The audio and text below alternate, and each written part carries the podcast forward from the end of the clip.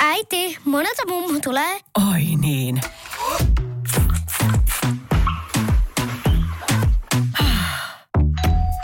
Helpolla puhdasta. Luonnollisesti. Kiilto. Aito koti vetää puoleensa. Mitä me teen? Minä teen podcastia. Olen tässä, tässä läsnä, läsnä tässä. Hohohoho. Joo, passin. Ah, jops, joo, jops, joo. Lähtisikö sulta paremmin? No siis ei.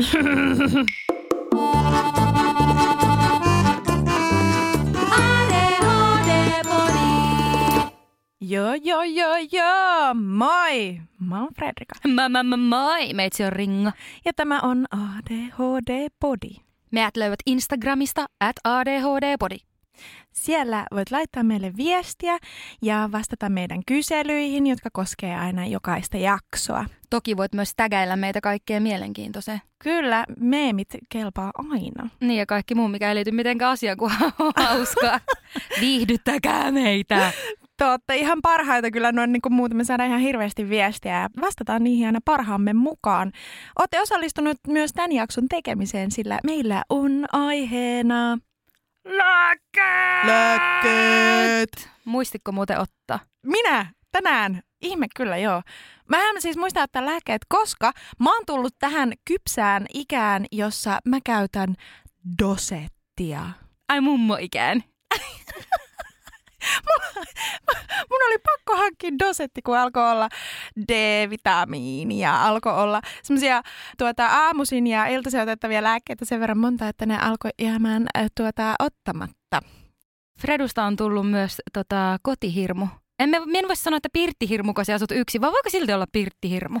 Voi varmaan ihan siis Pirttihän on tupa. Niin, totta. Eli siis semmoinen hirmu, joka on kotona ja sitten tuota, laittaa siellä kaiken ihan minttiin pakkomielteisesti. Kaikki, Juu, kaikki on oikein tip kyllä.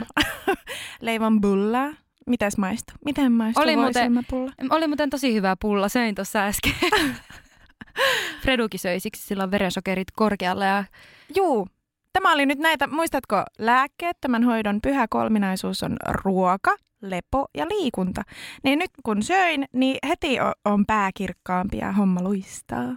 Onni, kerropa niistä lääkkeistä, kun mulla ei vissi verensokerit vielä nousu, niin minä saatan tarvita tietää jotakin muutakin. Onni ADHDn jäljillä.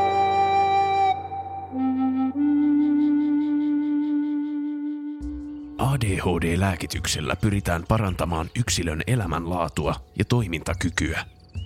Lääkehoito tulee kyseeseen, mikäli muut hoitokeinot eivät riitä. Tehokkaimmaksi on todettu lääkityksen ja lääkkeettömien hoitomuotojen yhdistelmä. Päinvastoin kuin voisi kuvitella, ADHD-aivot käyvät niin sanotusti hitaammalla kuin neurotyypilliset aivot – Siksi ADHDn lääkehoitona käytetään yleisimmin psykostimulantteja, eli keskushermostoa aktivoivia aineita. ADHDn hoitokeinot, mukaan lukien lääkitys, suunnitellaan aina tapauskohtaisesti yksilön tarpeita ja elämäntilannetta mukaillen. Noin 80 prosenttia ADHD-henkilöistä hyötyy lääkehoidosta. Suomessa yleisimmin käytetyt lääkevalmisteet ovat Concerta ja Ritalin, joissa vaikuttavana aineena on metyylifenidaatti. Suurimmalla osalla diagnosoiduista ne lieventävät impulsiivisuutta, parantavat keskittymis- ja suunnittelukykyä sekä vahvistavat hienomotoriikkaa. Lääkkeiden haittavaikutuksiin puolestaan lukeutuvat ruokahaluttomuus, verenpaineen ja pulssin nousu sekä uniongelmat. Lisätietoa aiheesta saat ADHD-liitolta – Kysymyksiin lääkityksestä vastaavat terveydenhuoltosi ammattilaiset.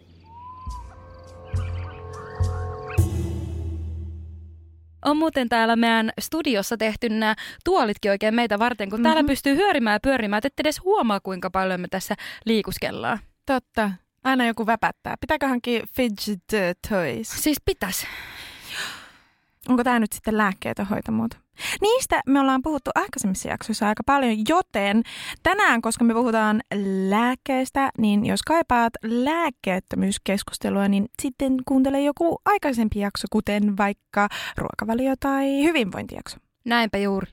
Mutta nytpä kerron teille, miten aivot toimii ja miksi lääkkeet toimii ja yritän pitchaa teille tämän homman silleen mahdollisimman nopeasti. Eli Neuroreseptorit ovat siis tiedonkulun välittäjiä ja tieto kulkee välittäjäaineiden avulla näiden kahden neuroreseptorin välillä, joita on aika paljon sitten siellä päässä.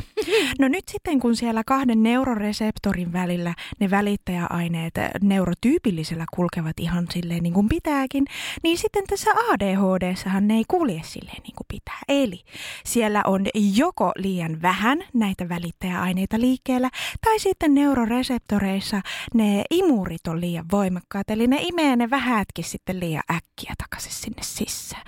Joten sen tähden ADHD-aivot ovat hitaat, eli ne välittäjäaineet eivät pääse siellä sitten luistamaan ihan niin nopeasti kuin sitten tarvittaisiin. Ja tästä johtuu ADHDn stimulaatiohakuisuus.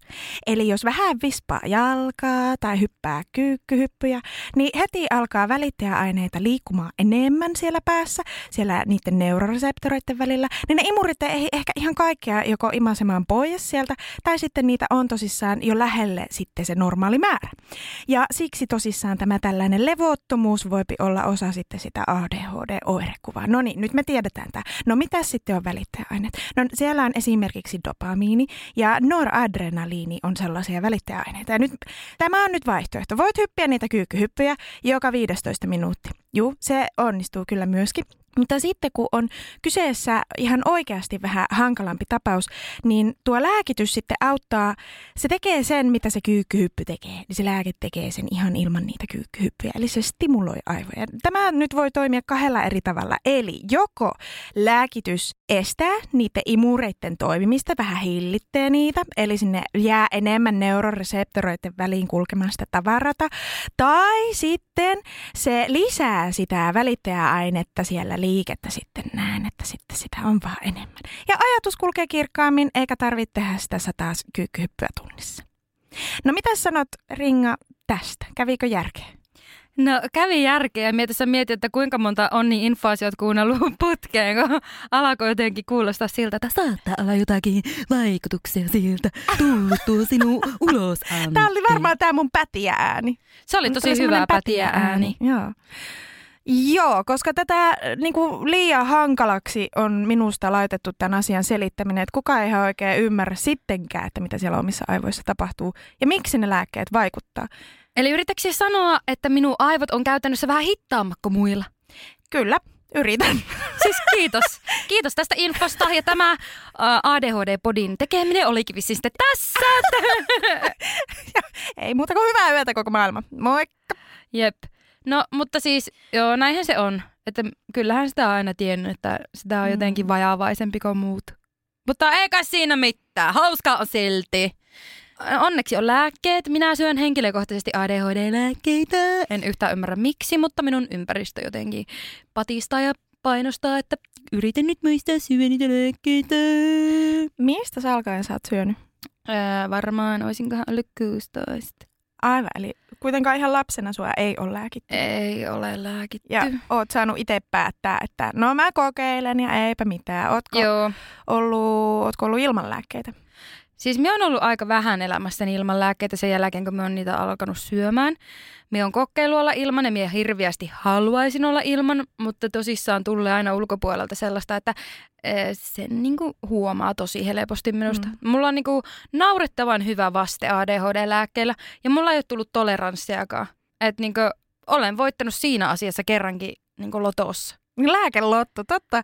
Joillakin menee ihan hyväkin tovi etsiä sopivaa lääkettä, niin onko niin, että sulla oli niinku ykkösestä selvää? No periaatteessa se on just näin, koska mulla oli heti konsertta, ja me on toki kokeillut varmaan, no en ole kokeillut kaikkia lääkkeitä läpi, mutta on ollut Ritaliinia, Medikinettiä, Elvansea, ja sitten kuitenkin loppupeleissä se konserta on paras. Konserta on tosiaan pitkävaikutteinen metyylifenidaatti. Eli Joo. se vaikuttaa sulla sen about 12 tuntia. Joo, se on just sen takia, koska vaikka me olen, olisin lääkitty, niin minä silti saatan unohtaa ottaa e, lääkkeen. Eli jos minä söisin lyhytvaikutteista, mitä on kokeillut, niin sitten se vaan alkaa yhtäkkiä se ää, pakka niin sanotusti hajoilla. Ja sitten kun minä olen tämmöinen menevämpi tyyppi, niin ei ole lääkkeitä tietenkään mukana silloin, kun tarvisi olla tai muistaisi. Niin se on paljon luotettavampaa, että minä otan sen heti aamulla – Ja on kokeiltu tämmöisiä yhdistelmiäkin, että pitkävaikutteinen plus lyhytvaikutteinen, jos tarvii sitten keskittyä pitempään vaikka opinnoissa tai muuta tällaista. Ja oikeastaan sen takia sitten taas on kokeiltu näitä eri lääkityksiä, vaikka se ensimmäinen jo toimi, että minä olen se lääkevastainen, joka aina silleen, että en halua syödä, jos ei pakko. Niin sitten kokeiltiin just, että jos mies söisin vaikka vaan semmoista, joka vaikuttaa sen spesifin ajan. Ja ei se sitten oikein lähtenyt ja sitten niitä kuitenkin tajus, että tekee aika intensiivisiä hommia, että sitä keskittymistä tarvii päivässä huomattavasti enemmän kuin sen pari, kolme, neljä tuntia. Sitten itse asiassa, mm, no en muista, että oliko se sitten tämän lyhytvaikutteisten juttujen jälkeen kokeiltiin vaan toista lääkevalmistetta, eli tätä Medikinet CR. Sehän on pitkävaikutteinen, eikö näin? Se on keskipitkä. Eli se vaikuttaa vähän vähemmän aikaa, onkohan se tuntia. ollut CR? No joo, joo, joo. Mutta Joo. tä, kuitenkin tällainen. Joo. Mutta siis se, mikä sitten taas siinä, niin sehän on aika samankaltainen kuin konsertta, paitsi lääkeprofiili on erilainen. Eli 50 prosenttia lääkeaineesta vapautuu heti, kun ottaa sen lääkkeen. Ja mulla on luontaisesti ihan todella matala verenpaine ja pulssi, niin sitten se teki mulle sellaisia nousuja.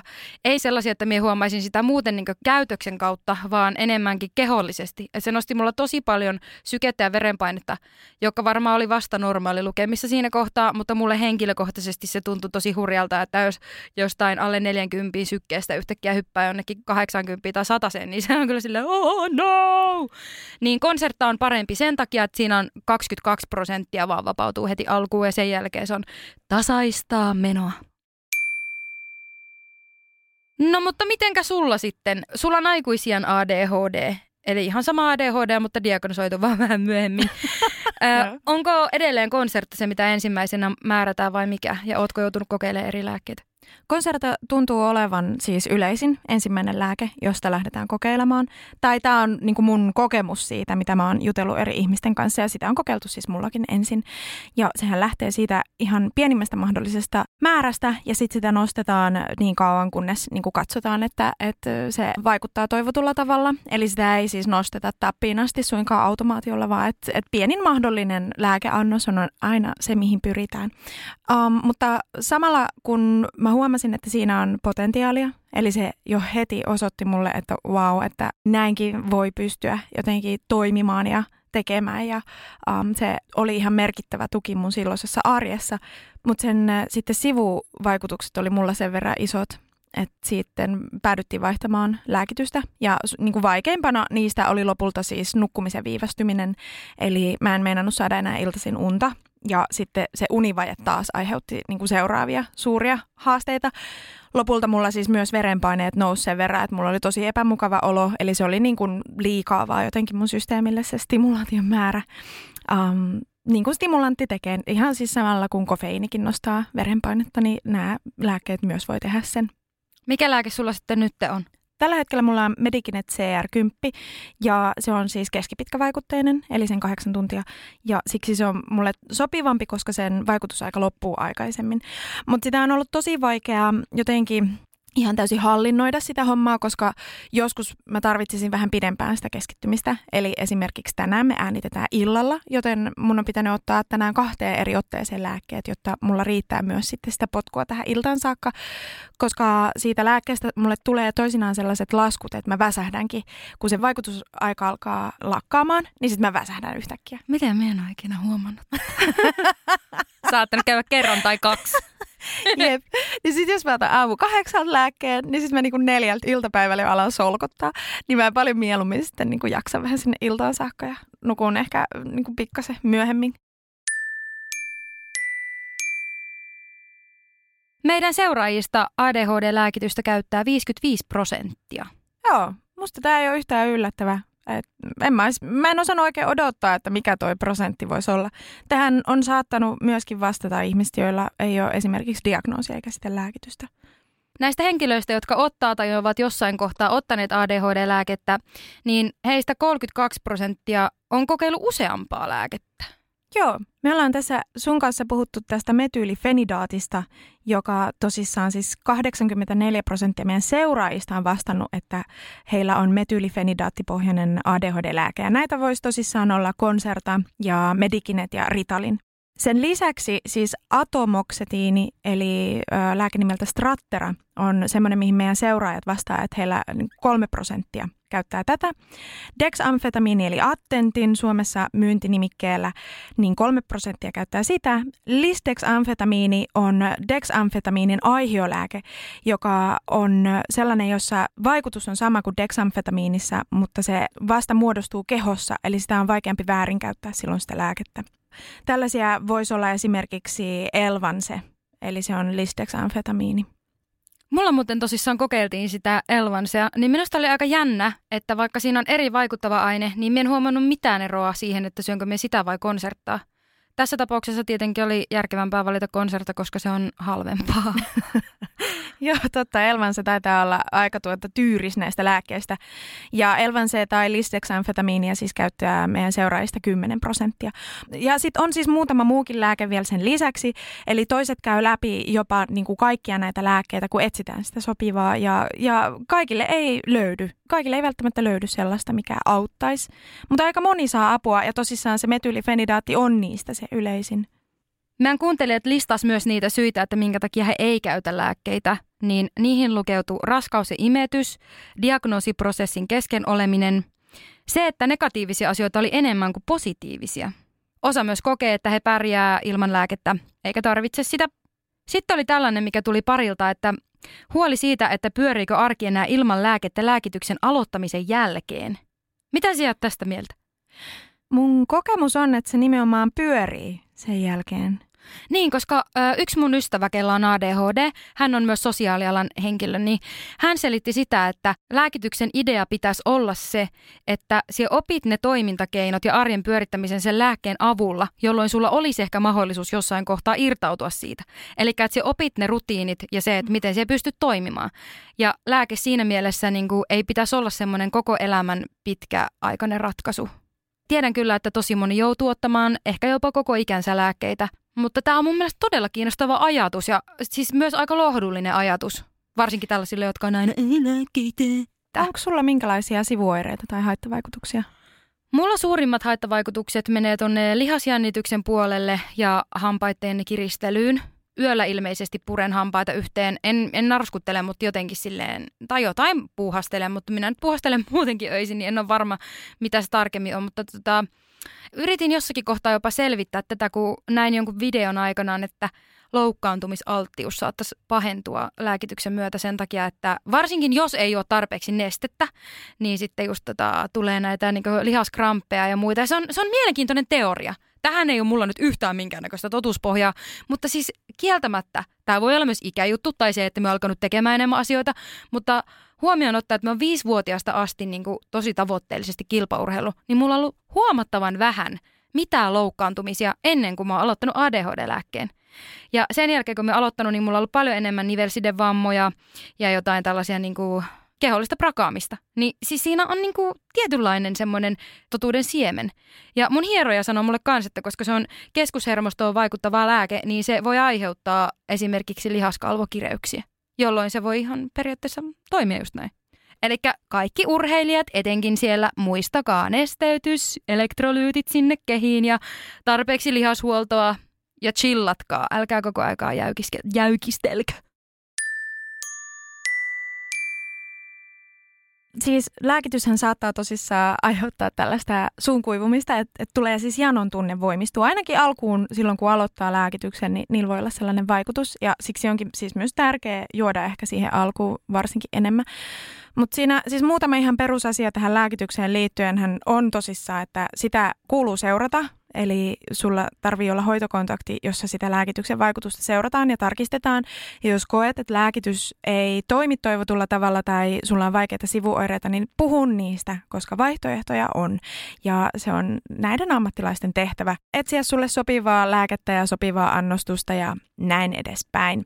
Sille myös kannattaa antaa aikaa siten, että um, ne sivuoireet hellittää jonkun ajan jälkeen. Ne voi olla aluksi vähän hurjankin tuntuisia ja sitten kun keho tottuu, niin sitten ne sivuoireet myös alkaa hellittämään. Ja nämä on ihan tavallisia asioita tähän lääkitykseen liittyen ja näitä monesti myös vähän kauhistellaan, että, että ai, ai kamala, että, että mitä mä laitan mun kehoon, mutta se ei niin kuin jätä pitkäaikaisia mitään jälkiä eikä muuta vastaavaa, vaan ihan hetken aikaa yleensä kestää. No nyt sitten yksi tosi tärkeä perusasia lääkitykseen liittyen on, että älä juo alkoholia lääkkeen vaikutuksen alaisena. Tämä johtuu siis siitä, että kouristuskohtauksen riski kasvaa silloin, kun on lääkityksen alainen ja jos silloin nauttii alkoholia. Eli jos tiedät, että illalla on billeet, niin jätä aamulla lääke ottamatta. Tai sitten vedä vesilinjalla. Saat vielä paremmat billeet, koko niin. päivä ajan billeet. niin on semmoinen ihan sekomeininki koko päivän. Um, tai sitten tosissaan toinen vaihtoehto on olla vesilinjalla ja ottaa lääkkeet. Mutta tota, tämä on sellainen, mistä mä muistan, että mua varoitettiin siitä, että älä ota alkoholia ja näin kuuluukin tehdä, että siitä lääkäri varoittaa, mutta mä en oikein ymmärtänyt miksi. Ja tosissaan kun kyseessä on stimulantti lääkityksessä siis ja alkoholi taas on lamaannuttava aine, niin nämä ei ihan hirveän hyvin pelaa yhteen, vaan niillä tulee semmoinen vaikutus, että voi käydä pahojakin vahinkoja ja se kehon kouristuskohtausten riski ihan todella kasvaa ja se ei ole sitten mitään hauskaa eikä, eikä hyvää odotettavaa, niin älä juo alkoholia um, sen lääkityksen kanssa. Uh, EKG eli sydänfilmi kuuluu ottaa lääkitystä tarkistaessa tai kun sitä harkitaan sen aloittamista, jotta tiedetään, että sydän kestää sen lääkityksen, kun on stimulantti, sillä se tosissaan nostaa verenpainetta ja jos on sydänvikaa, niin silloin sitä lääkitystä ei välttämättä aloiteta ollenkaan, ainakaan niillä stimulanteilla. Minun henkilökohtainen huolenaihe on sellaiset henkilöt, keillä on päihdehäiriötaustaa. Heillä on tosi vaikeaa saada sekä diagnoosia että tämän vuoksi myös lääkitystä. Sulla on Fredu tästä pikkasen ehkä jopa syväluotaavampaa tietoa. Haluaisitko vähän avata? Päihdehäiriö, itselääkintä tai muu käyttö niin, että ei pysty antamaan puhtaita seuloja, niin sillä jää ulkopuolelle ne ihmiset, jotka hyötys mahdollisesti ihan merkittävästi siitä lääkityksestä. Eli silloin voisi olla, että se muu käyttäytyminen jäisi pois, koska se lääke vastaisi siihen kysymykseen. Tiedetään, että tarpeeksi varhain aloitettu ADHDn hoito ja lääkitys itse asiassa ehkäisee päihdehäiriöitä. Eikö se siis ollut tälleen, että Suomessa tarvii ensin hoitaa se päihdehäiriö pois, jotta pystytään alkaa edes tarkastelemaan tätä ADHD-vinkkeliä? Usein just näin. Eli vaaditaan niitä puhtaita huumeseuloja sen tutkimusprosessin aikana. Ja se saattaa olla todella monelle ihan kynnyskysymys, että puolitoista vuotta voi olla jollekin todella pitkä aika pinnistellä sen kanssa, että saisi sitä apua, mitä oikeasti tarvitsisi. Mutta sinne asti ei ikinä pääse, kun onkin itse lääkinyt itseään. Ja ei saa apua välttämättä kunnolla siihen päihdehäiriönkään. Eli, eli putoaa johonkin just siihen rakoon, missä ähm, kukaan ei pysty kurottamaan. Ja tämähän on aivan siis järjetön rotko, ja tämä on varmaan niin aika iso osa-alue ADHD-henkilöistä. Eikö sekin ole tiedossa, että puolet Suomen vangeista on joko diagnosoimattomia tai diagnosoituja ADHD-henkilöitä? En yllätys, vaikka pitäisi ihan Niin, koska mun mielestä oli tälle. Me ollaan ehkä jopa käsitelty Joo. tätä aikaisemminkin. Mutta sitten lisäksi tämä, että kun on niin koukuttuva persona, niin sulla on suurempi riski näihin päihdehäiriöihin – ja sitten vielä, jos sulla on vähänkin jotakin vaikeampaa elämän historiaa tai taustaa, niin sitä on saattanut hakeutua tällaisten äh, helpohkojen itselääkintäkeinojen piiriin. Ja siis sehän on niin kuin, ADHD-henkilöt on nimenomaan näitä henkilöitä. Niin siinä on sitten semmoinen aika paradoksaalinen kuilu tai harmaa alue. Niin tämä on se, missä mulla on henkilökohtainen huoli, että jos tämä ihmisryhmä pystyttäisiin diagnosoimaan ja lääkitsemään oikealla tavalla, niin saattaisi olla aika paljon paremmin yhteiskunnallisella tasolla asiat. Mä uskon, että siellä on se niin kun, tärkein tavallaan muutostyö pitäisi saadakin tapahtumaan että se diagnosointi tosissaan tarkentuu. Ja niin kuin sanoit, koska on myös ei-stimulanttilääkityksiä, on sellaisia lääkityksiä, joissa ei ole niin suurta riskiä väärinkäytölle. Eli löytyy keinoja, jotka ei tue päihdehäiriötä, vaan ratkaisee, auttaa ratkaisemaan myös sitä osaltaan. Mutta nimenomaan puuttuu se tietotaito, jossa kohdataan nämä kaksi asiaa yhtä aikaa, että ei ole vain joko tai tiedän ihmisiä, jotka on pudonnut siihen väliin. Ja siellä on todella vaikea saada apua siellä on todella vaikea päästä jaloilleen ja saada omaa elämää kondikseen. Ja se on semmoinen kierre, joka ruokkii itseään. Mutta muhun on myös ottanut yhteyttä yksi meidän seuraaja, joka on saanut apua päihteiden käytöstä huolimatta. Ja sillä nimenomaan on ollut sellainen lääkäri, joka on ymmärtänyt sitä kokonaiskuvaa ja pystynyt vastaamaan tämän ihmisen tarpeisiin. Eli hänen terveisensä on, että se on mahdollista, mutta se saattaa vaatia sellaisia resursseja, kun että pystyy käymään yksityisellä lääkärillä, mikä voi olla monille heikoimmassa asemassa olevalle aivan mahdotonta.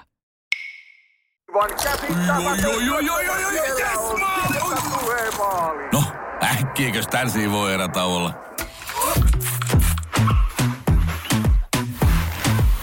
Tule sellaisena kuin olet, sellaiseen kotiin kuin se on. Kiilto. Aito koti vetää puoleensa.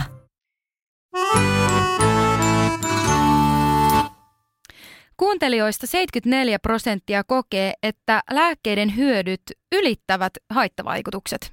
Joo, en ylläty aika moni ottaa paljon mieluummin siitä huolimatta, että suuta vähän kuivaa ja, ja iltaisin voi olla vaikeampi saada unta, niin sen, että pystyy toimimaan vaikka töissä. Mutta ajattelepa silti, että jopa neljäsosa kokee eri tavalla. Niillä se haittavaikutukset voi olla suurempia. No nyt kun laitoit sen noin päin, niin totta. Niin. Totta. Että siis tästä huomaa, kuin yksilöllistä tämä on. Ja myös Jep. se, että meillä on kummallakin kuitenkin tätä ylivilkkautta ja näin, niin meille toimii eri lääkitykset. Niin, että niin tavallaan, että niin minä haluan korostaa tässä sitä, että kuinka yksilöllisiä nämä asiat on. Ja ne on myös elämäntilanne sidonnaisia, jonka takia se lääkityskin voi muuttua sen mukaan, että mikä sun elämäntilanne on.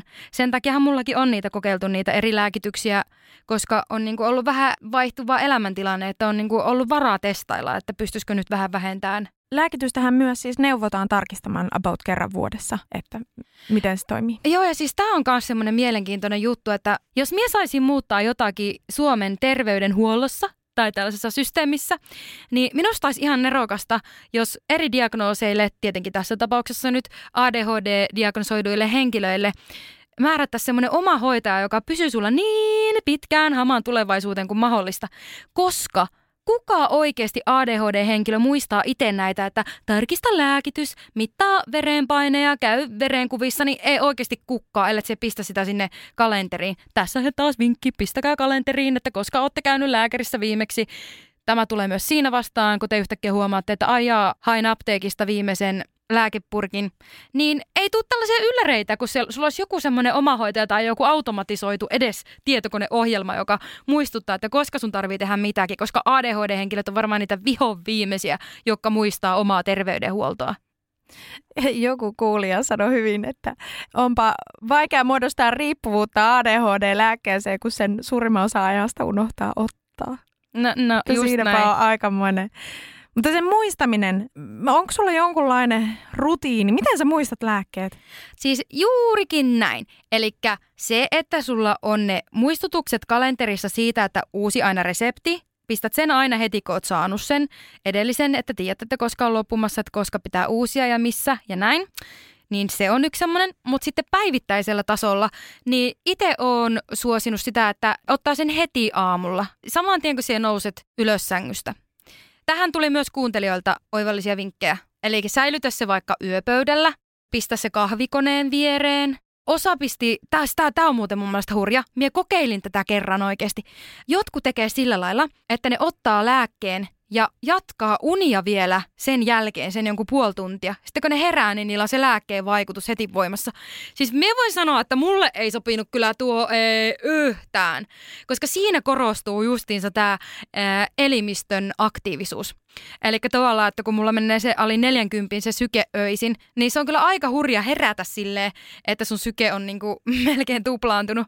Ei se onneksi nykyään enää mulla niin paljon nouse, mutta joka tapauksessa silleen, että siinä tuntuu, että se luonnollinen herääminen jää vähän niin kuin välistä huomioon ottaen, että me olen vielä se poikkeuksellinen ADHD, jolle aamuheräämistä ei ole oikeasti edes vaikeita. Niin mulle se tuntuu tosi hurjalta, mutta ehkä sitten taas jos on hidas aamuihminen, niin se voi jopa olla, että pystyy niin kuin aloittaa ehkä vähän tehokkaammin sen päivä. Mutta tämä oli yksi semmoinen ja tota, semmoinen, mikä tuli muiltakin ja jonka me aiemmin jo tässä jaksossa maininnut, niin vesilasi heti aamulla. Me itsekin on semmoisen puolisen litraa. Tietenkin se olisi hyvä silleen vähän niin kuin vaiheessa, että se kerkee imeytyäkin, mutta kuitenkin näin, että juo. Ja sitten se, mikä on tosi tärkeä, mikä mainittiin myös meidän niin kuin yleisimmissä haittavaikutuksissa, joka lukee myös siellä lääkkeiden ohjelappusissa, niin yleisimpiä haittavaikutuksia on ruokahalun puuttuminen. Ja jos otat sen lääkkeen ihan hirveästi ennen kuin sä syöt aamupallaa, niin eipä sulla tee mielestä syö sitäkään, joka voi taas sitä kautta vaikuttaa sun toiminnan ohjaukseen. Niin minä suosittelisin, että ehdottomasti joko syöt sen aamupala ensin tai otat sen siinä yhteydessä, kuhan syöt kunnon aamupala. Ja sitten se dosetti, minkä siellä mainittit, niin se on Joo, a- aika tiukka. paras. Joo. Joo, siis se on siksi hyvä, koska mulla ainakin on käynyt sitä, että jos mulla on pelkkä purkki, niin sitten me vaan on silleen, niin kuin, että otinko minä sen jo. Joo, jep, joo, joo, joo, kun dosetit näkee heti, että onko boksi tyhjä siltä aamulta vai niin, ei. Niin, jep. Että onko otettu vai ei. Ja sitten sinne voi laittaa ne D-vitskut ja raudat ja mitkä ikinä. Tai että se, se voi hyödyttää muutakin semmoista lisäravinteen ottamista. Niinpä. Onko sulla jotakin vielä, mitä me maininnut, jotain rutiineja, mitä voisi liittää tähän? Mutta nämä oli aika hyviä. Siis, siis mä otan aina aamupala yhteydessä, koska se vähän tasaa sitä, kun mulla on se Medikinet CR, niin se vapautuu tosissaan niin paljon kerralla. Niin se, että mä syön aamupalan sitä ennen tai sen kanssa, niin pikkasen tasaa sitä, että se ei potkase jotenkin ihan sille ovesta läpi. Nämä oli minusta hyviä. Joo, ei lisättävää. No sitten, mystisyyden äärelle. Onko se oikeasti sellainen taikapilleri, että maailma kirkastuu ja aivot hiljenee? Tämä on siis seuraajan kysymys ja me kysyttiin se sitten muilta seuraajilta hänen puolestaan. Ja mitkä on vastaukset? Kyllä, 47 prosenttia, ei 53, eli aika tasaisesti Joo. jakautuu. Puolet ja puolet. Eli selvästi puolet vitsillä tai oikeasti kokee, että kyllä, ja toinen puolikas todennäköisesti lisäisi, että ei se nyt yksin ainakaan ratkaise mitään. Joo, kyllä siellä oli vähän niitäkin kommentteja sitten niin kuin pistetty ihan erikseen viestinä, että vähän jopa henkilöt provosoitu tästä, että kun et enemmän se on semmoinen, että saa just just tehtyä ne perusasiat, että ei se mitään niin kuin supermiestä kenestäkään tee. Jep. Mä oon kuullut vähän kaikenlaisia kokemuksia liittyen lääkityksen aloittamiseen, että on semmoisia ihmisiä, jotka heillä niinku muuttuu ehkä aika paljonkin elämässä sen lääkityksen myö- myötä, että tajuaa jotenkin, että kuinka kiireinen tai ruuhkainen se oma pää on ja kuinka paljon yhtäkkiä tuleekin tilaa ja sen kautta toimintakykyä sen lääkityksen myötä. Siinä, missä jotkut toiset taas on ehkä ollutkin odotuksia siihen lääkitykseen ja sitten se ei vastaakaan niitä odotuksia, koska se, se yksin ei ratkaise mitään. Että siellä täytyy olla niitä muita tukitoimia myöskin. Että ei se lääke auta yhtään se enempää käyttämään kalenteria tai hoitamaan asioita, mutta se madaltaa sitä kynnystä joskus just niin kriittisen paljon, että sen pystyy tekemään. Seuraajat on sanonut, että tämä lääkitys vaikuttaa sillä tavalla, että aivosumu hälvenee, olo normalisoituu, keskittymiskyky paranee, sitten pystyy sitoutumaan asioihin paremmin, eli esimerkiksi saamaan loppuun aloitettuja asioita. Impulsiivisuus vähentyy, no ajankäytön hallinta, hauska kun heitit ton kalenterin siellä, mutta se on parantunut. Tämä oli siis kooste kysymyksestä, mihin lääkitys auttaa. Ja lääkitystä on alun perin edes lähdetty hakemaan sen takia, että on haluttu testata, onko siitä apua, tai just näihin keskittymisen haasteisiin, ja kun ei jaksa, on pakko. Aika monet opintoja ja töitä varten ja toiminnan ohjauksen ongelmien selättämiseksi. Mutta sitten tämä oli mun mielestä aika tyhjentävä vastaus. Ää, eräs seuraaja sanoi, että elämä ilman lääkkeitä raskasta, työnteko vaikea, tavarat aina hukassa ja pääkaaosta täynnä. Niin tässä on semmoinen ihan semi hyvä litania, että saattaapa olla syytä testaillakin, että toimisko. Minkälaisia vastauksia siellä on seuraajan kysymykseen, että miltä tuntuu, kun lääkitys on kohdallaan? Mun mielestä oli ihan eeppistä, kun suurimmassa osassa oli vaan hyvältä. Sika jees. Jep.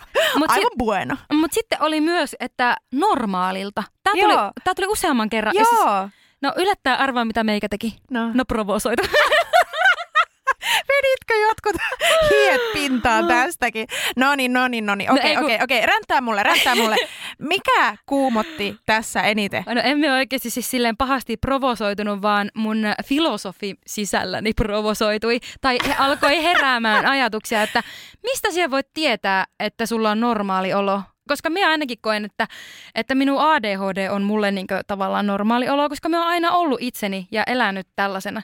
Totta kai niin ehkä suhteessa muihin. Että minä nyt oletan, että tämä vastaus tarkoittaa sitä, että olen yhteiskuntakelpoisempi yksilö. Mutta silti tuli vähän semmoinen, että onko se sitten niin normaalia, Et eikö me kaikki olla kuitenkin ihan niin hyviä ja normaaleja omina ittenämme. Ja mie niin tosissaan tiedän, että tämä on ihan turhan päivästä provosoitumista. Ja tämä on ehkä semmoista vaan filosofista ajatusta, minkä me myös tahon ehkä heittää vähän niin takaisin pallona sinne päin.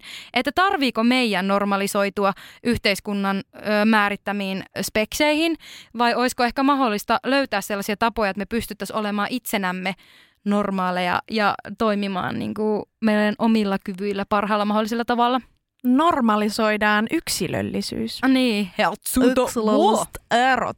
Joo, mä, mä itse asiassa samaistun tähän normaalivastaukseen, koska se um, voi olla tosi vaikea kuvailla edes mitenkään muuten sitä kokemusta. Se, se voi olla joillekin ihan todella iso aha-elämys, että tätäkö on heittomerkeissä normaali. Koska on tottunut niin siihen, että on elänyt vaikka myöhäisdiagnosoituna, siis pitkälle ehkä aikuisikäänkin, eikä ikinä sovi boksiin. Mm. Ja tämä on nyt eri asia. Mä niin tarkoitan tällä kahta eri asiaa. Eli ei kun, mitä? Okei, okay, no, no, vaan, no, no, se no, pystyt no. tähän kyllä. Siis, en mä tarkoita kahta eri asiaa, kun mä tarkoitan tällä siis sitä, että on, e- voi, voi hertti, hertjyrkil.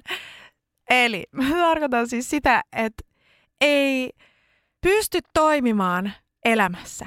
Ja on vaikeaa niillä osa-alueilla, mistä ei oikein niin käsitä, että, että miksi mä en saa siivottua, miksi mä en saa itteni ylös sängystä, miksi mun on vaikea keskittyä, miksi mulla on vaikeaa koko ajan, että kaikki se selittämätön saakin sen diagnoosin myötä selityksen. Ja sitten kun saa sen lääkityksen, niin tulee semmoinen ahaa-elämys siitä, että aa, että nyt mä niinku käsitän, että mä en oo pelannut jotenkin samalla kentällä alun alkaenkaan. Mulla on ollut eri säännöt, mulla on ollut eri peliväline, mulla ei ole ollut pelivälineitä sulla on ollut, sulla on ollut eri peli menossa Eri siis. peli ja, ja täysin jotenkin alta vastaava siinä mielessä, että se lääkitys ehkä auttaa jotenkin tuomaan sitten niitä pelivälineitä, että pääsee niin kuin samalle sivulle tyypillisen kanssa. Ja siitä tulee se kokemus siitä, että ihan kuin olisi, niin kuin, tätäkö olla normaali, se kysymys, että tällaistakö se normaali on. Kyllähän miekin oikeasti käsitän, mitä tässä haetaan takaa, mutta mulla tota, tämä on ilmentynyt niin kuin, vähän ehkä just sille hassusti päinvastoin. Että silloin kun mie on aloittanut lääkityksen tai edelleenkin kun mie niin syön lääkettä, niin mie niin en huomaa sitä, että se lääkitys vaikuttaisi minuun. Mutta sitten kun mie en ota sitä, me on vaikka pari viikkoa ilman, niin sitten minä niinku, siinäkään en välttämättä taju vielä, että on eroa. No ehkä kyllä mä nyt aika usein tajuan, mutta sillä, että en niin paljon. Mutta sen jälkeen, kun minä taas otan sen lääkkeen, niin me on sille, ei saa, keli me ollut sekaisin pari viikkoa. Just silloin, kun me on ollut ilman sitä. Et siinä mielessä mulla on sitten tavallaan normaalimpi olo sen lääkkeen kanssa. Joo, kyllä, just näin. Yeah. Ja, siis, ja siis tähän liittyen vastauksissa oli myös, että kun lääkitys on kohdallaan, niin tuntuu siltä, että on oikeasti oma itsensä. Ja siis tämä on mun mielestä sellainen kauniisti ilmastu tämä asia. Eli että sä pystyt niinku löytämään ne, että kuka minä oikeasti olen ilman, että mun tarvii koko ajan selviytyä. Minä Joo, näkisin, että tämä on ehkä lähempänä sitä, miten me itse koen tämän. Joo, tämä on minusta hyvin sanottu. Joku myöskin mainitsi pidemmässä viestissä sellaisen, että ei ole ihan niin tunteiden vietävissä. Eli semmoinen tunnesäätely pikkasen tarkentuu ja parantuu tähän, mun mielestä tämä kyseinen seuraaja sanoi, että kun se oli unohtanut ottaa jollekin reissulle lääkkeet mukaan, niin se oli jossakin kaupassa alkanut itkemään, kun se oli haistanut miten hyvältä irtokarkit tuoksuu. niin kuin, siinä miten ihanaa on myös kokea elämää isosti. Et, et mä, en, en mä halua mun tunneelämää leikata myöskään pois. Uh, se on vaan välillä tosi paljon. Se on niin kuin tosi paljon ja joskus olisi kiva vaan niin kuin pystyä toimimaan ilman, että aina on joku emotionaalinen jumppa meneillään. Että saa vähän rauhaa jotenkin siltäkin duunilta välillä. Niin siihen mä oon kokenut, että lääkitys tukee sellaista tunteiden säätelyä. Niin sen oli joku maininnut. Sen sitten niin kuin toisena puolena voisi myös olla se, että joskus ne häviää sitten vähän liikaakin. Mutta mitä muuta oli sellaisia kommentteja, että kun on lääkitys kohdallaan? Öö, otan vielä pari tästä. Kun se toimii, lääkitystä ei ajattele, eli arki sujuu kuin itsestään. Sitten ihan tämä samankaltainen elämä sujuu ja hommat hoituu. Tämä on minusta hienosti sanottu. En ajelehdi elämääni. Se on mun mielestä niin todella runollisestikin ilmastu tämä asia.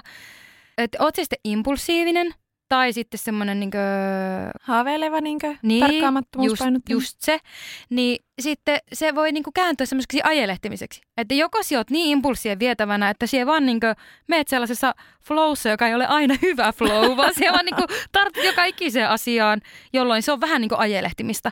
Tai sitten just silleen, että siellä vaan annat kaiken mennä ja tulla miten nyt tulee, kun et pysty oikein niinku ottaa niitä päämääriä sitä vähäkään.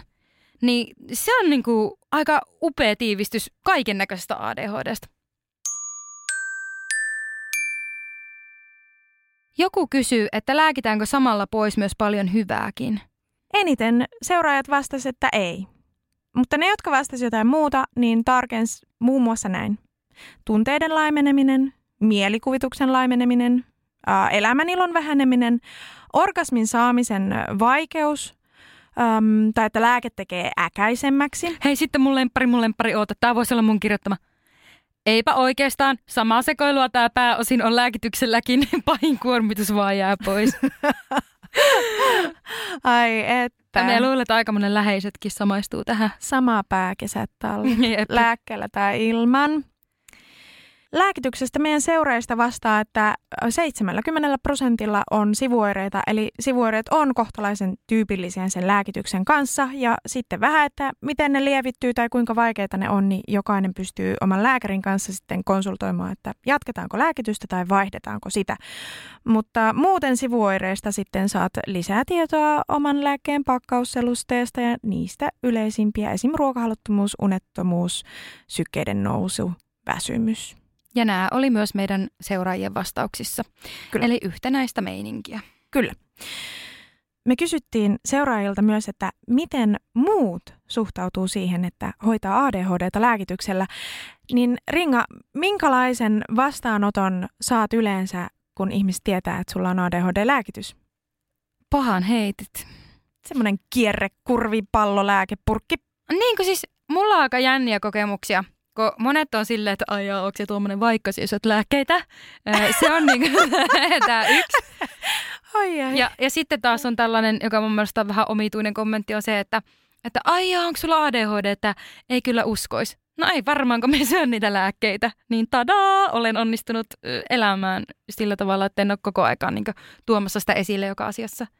Mutta tota, sitten kun ihmiset kuulee, että minä syön niitä, niin ei siis, mulla ei ole negatiivisia kokemuksia asiasta.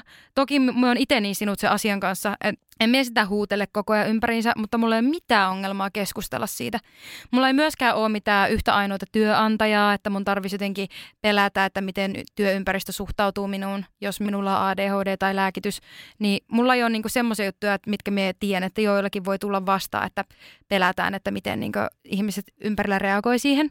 Mutta sitten kun mulla on aika paljon ystäviä ja läheisiä, jotka on ollut minun kanssa yllättäen sieltä niin kuin lapsuusiasta asti, niin ne on kyllä kaikki ehdottomasti sitä mieltä, että aah, ihanaa, että lääkitys on keksitty. Eli se on mulla niin hyvä se vaste siihen, että sitä niin kuin on vaikeaa alkaa kieltämään tai heittää mitään huumekortteja tai muuta vastaavaa sinne, kun se on niin kuin semmoinen pelastaja. Ei minun henkilökohtaisesti minun itseni pelastaja, vaan minun ympäristöni pelastaja, että mie niitä syön. Niin mulla ei ole semmoisia negatiivisia kokemuksia. Mites sulla?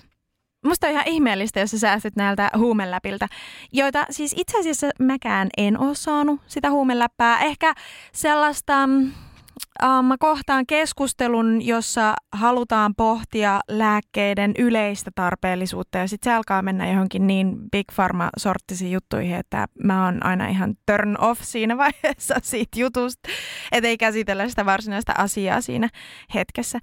Uh, mutta hyvin vaihtelevasti mä pidän isolta osin sen asian myös silleen itselläni, että mä koen sen aika henkilökohtaiseksi kysymykseksi ja musta ihan välttämättä ei näe, milloin mä oon lääkitty ja milloin en. Se riippuu ihan mun päivästä, mutta varsinkin silloin, kun mulla on ajoittain vaikeaa univajetta, niin se lääkitys on niin mieletön apu niinä päivinä. Se ihan todella, todella helpottaa kaikkein eniten sellaisissa hyvin väsyneissä hetkissä, joita mulla on elämäni aikana ihan hirveästi. Se on niinku, väsymys on toinen nimeni. Univaje kolmas. eli, eli vaan se on ollut vaikeaa mulle aina, hyvin, hyvin nuoresta saakka. Uh, ja mä koen, että, että lääkityksestä on ollut ihan merkittävä apu kompensoimaan niitä päiviä, pehmentämään niitä päiviä, jolloin on vaikeaa sitten sen nukkumisen kanssa. Niin sellaisina päivinä voi hyvin olla, että musta ei ollenkaan tajua, että mä oon A univainen tai että mä oon lääkitty, koska siinä vaiheessa mä oonkin ihan normaali itseni, ihan semmoinen tavallinen minä. Seuraajien kokemuksia tästä samasta kysymyksestä niin on, että suurin osa on sanonut, että siihen on suhtauduttu hyvin.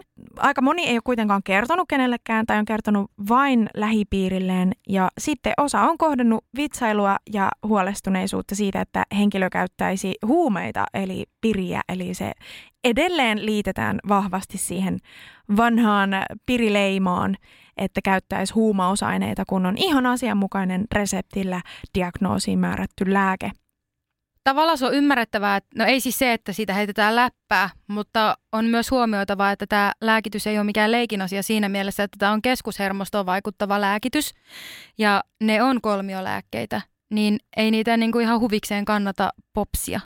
Mua kuitenkin kiinnostaa, että minkä takia siitä lääkityksestä on niin vaikeaa puhua. Jotkuhan sanoo, että ne ei ole kertonut edes lähipiirille, että kaikki perheenjäsenetkään ei tiedä siitä.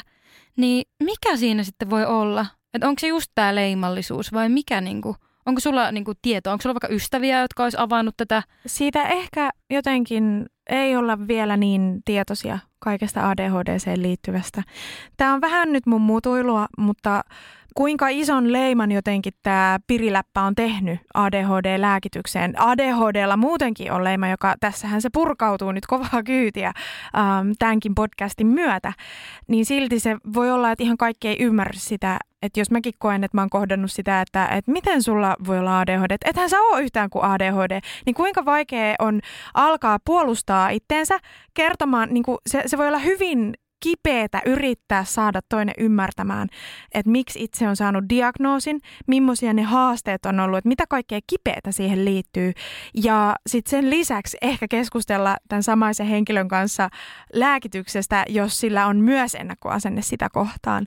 Niin siinä voi olla, että se on joku suojamekanismi, että haluaa pitääkin se vaan itsellään, kunnes sen, sen kanssa on sinut, kunnes on löytynyt ää, lääkitys, joka toimii, niin tämä on kyllä kiinnostavaa. Mä oon halunnut pitää sitä pitkään myös yksityisenä asiana. Kaikki ei ymmärrä sitä. Kaikki ei tule koskaan ymmärtää sitä. Joidenkin voi olla tosi vaikea keskustella koko asiasta. Voi olla, että joku onkin niin lääkevastainen, että ei ymmärrä ollenkaan, miksi kukaan ikinä missään haluaisi ottaa mitään lääkkeitä. Niin silloin voi olla vaikea perustella sitä, että miksi syö ADHD-lääkkeitä. Ootko kaivannut lopettaa lääkityksen? Siis joo, se on mun toinen nimeni, on lääkityksen lopettaja Aflatuni. No miten se on sujunut? No eihän se ole sujunut. Aina palautuu. Onko sulla nyt se kuuluisa addiktio siihen? Siis mulla on just se. Eikö ihan oikeasti, tuo on muuten aika hauska juttu, kun Mie on itse sitä mieltä, että niin kuin miten voi tulla addiktiota lääkkeeseen, joka toimii debot-tablettina. Eli se lääkeaine vapautuu niin pienissä määrin, että eihän se voi aiheuttaa riippuvuutta. Ehkä voi jonkunnäköistä väsymystä tai alakuloisuutta sen jälkeen, kun sä pidät jonkun tauon siinä. Mutta siis mulla se on niin tämmöinen hassu juttu, että mie niin nimenomaan haluan siitä eroon. Mutta se selviytyminen ilman sitä on toistaiseksi ollut niin haastavaa, että muita keinoja etsiessä. Toistaiseksi joudun vielä sitä ottamaan. Haluatko avata, että miksi sä haluaisit siitä eroon?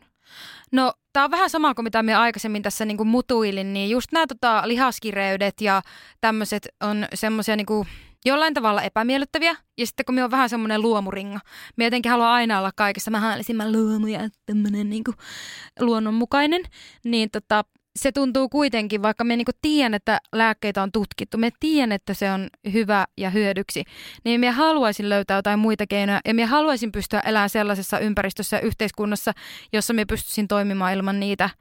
Et ei siinä niinku olisi ole mitään niinku kauhean syvällistä isoa isoa syytä, se vaan niin kuin ei tunnu siltä, että ihmisen kuuluisi syödä mitään lääkettä semmoiseen asiaan, joka ei ole kuitenkaan sairaus siinä, että, se niin kuin, että ilman sitä minä vaikka lopettaisin hengittämisen. Se ei ole mikään astmalääke, tiedätkö? Mutta sitten sillä hauska vertaus, että periaatteessa se on tavallaan niin kuin astmalääke, että niin kauan kunnes mie en pysty elämään ilman sitä, niin sille on todellakin paikkansa. Että jos se niin kuin muuten on sitä, että me on seuraavaksi narujatkeena, niin ei se ole sen arvosta lopettaa sitä. Niin tota, sanoisin niin tässä oikeastaan neuvona. Loppu tämmöinen ringan kevyt kaneetti. Antakkeepa ihmiset syö niitä lääkkeitä, mitä ne itse kokee hyväksi ja mitä se ympäristö sanoo teille, että niin kuin jee jee hyvä meininki, niin kuunnelkaa vain sitä, niitä, jotka tukee tätä teidän olemista ja lääkkeellisyyttä sellaisena kuin se on. Tämä on hyvin sanottu. Mehän on käsitelty tätä lääkitysaihetta nyt meidän omakohtaisten kokemusten kautta ja meillä tuntuu olevan oikein hyvä kokemus siitä lääkityksestä sivuoireista huolimatta. On kuitenkin hyvä muistaa, että kaikki eivät lääkitystä halua syystä tai toisesta tai eivät voi sitä käyttää syystä tai toisesta ja joillakin voi olla jopa vaikea saada sitä, vaikka syytä ehkä olisikin. Niin äh, annetaan kaikille kukille rauha kukkia ja olet juuri sitä mieltä lääkityksestä, mitä olet, mutta anna muiden olla siitä myös sitä mieltä, mitä he ovat. Kävisikö näin? Jakso on tullut päätökseensä. On aika päästä irti kuulijaa! ai, ai. Luvassa siis kuulija tarina liittyen lääkitykseen. Olin yhdessä työpaikassa, missä mä sinä aikana, kun olin, työskentelin siellä, niin sain ADHD-diagnoosin ja sain lääkityksen. Eli mun pomo näki koko ajan koko mun matkan siitä ennen ja jälkeen. Ja sitten tota, yksi aamu tulin töihin ja avasin vaan oven. En ehtinyt takkia ottaa pois enkä kenkiä ja tokasin vaan, että unohdin muuten ottaa lääkkeen. Pomo sanoi. Ja ei kun takaisin vauhdilla. Menin ja avasin oven ja hakemaan lääkkeen. Sitä mieltä hän oli, että mitä lääkitys tekee. Tai sitten välillä on mennyt töihin ja ihmetellyt, että kun hirveän kauan kestää tehdä kaikkia, juoksee paikasta toiseen ja yhtä asiaa ei tee loppuun ja asiakaspalvelutyössä, niin asiakkaat ärsyttää. Tuntuu, että miten joka ikinen asiakas on nyt niin ärsyttävä, kun yleensä ehkä joka viides on ärsyttävää, että mikä nyt on. Ja sitten yhtäkkiä, voi hitto, mä unohdin ottaa lääkkeen.